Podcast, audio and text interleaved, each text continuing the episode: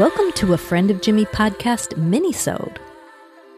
Back in episode 4, which was recorded in early May, Jimmy told Christine that she was going to be buying a place in Los Angeles after a trip to Costa Rica.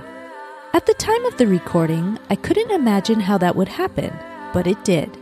In late September, Jimmy's prediction came true. Here's a conversation we had about it in early October.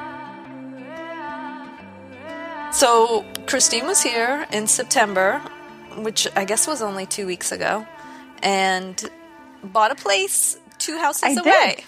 yeah. I I mean like I'm not needy, but I might come off really strong to some people. I mean, if you tell me you love me, I'll find a way to You're live like- right next door. Great, I'm moving in. Absolutely. We have an example of psychic predictions coming true. At least the house Yeah. has come true. It closes Yeah. Thursday. Things move so quickly. Things do move very, very, very quickly with you. yes, they do. she walked into this place and was like, I feel like I'm supposed to have this place. Uh, how do I make an offer?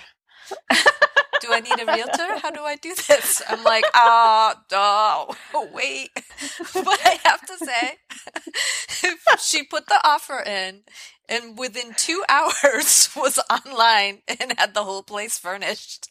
And it's like, Yes. I- I'm scheduling a delivery. I'm like, wait. Just wait That until it's true. official. I mean, like, like- that took me just like so little time. It's a little bit exciting too to just go a little bit blindfolded into some situation, but yet also trust that everything is going to be fine.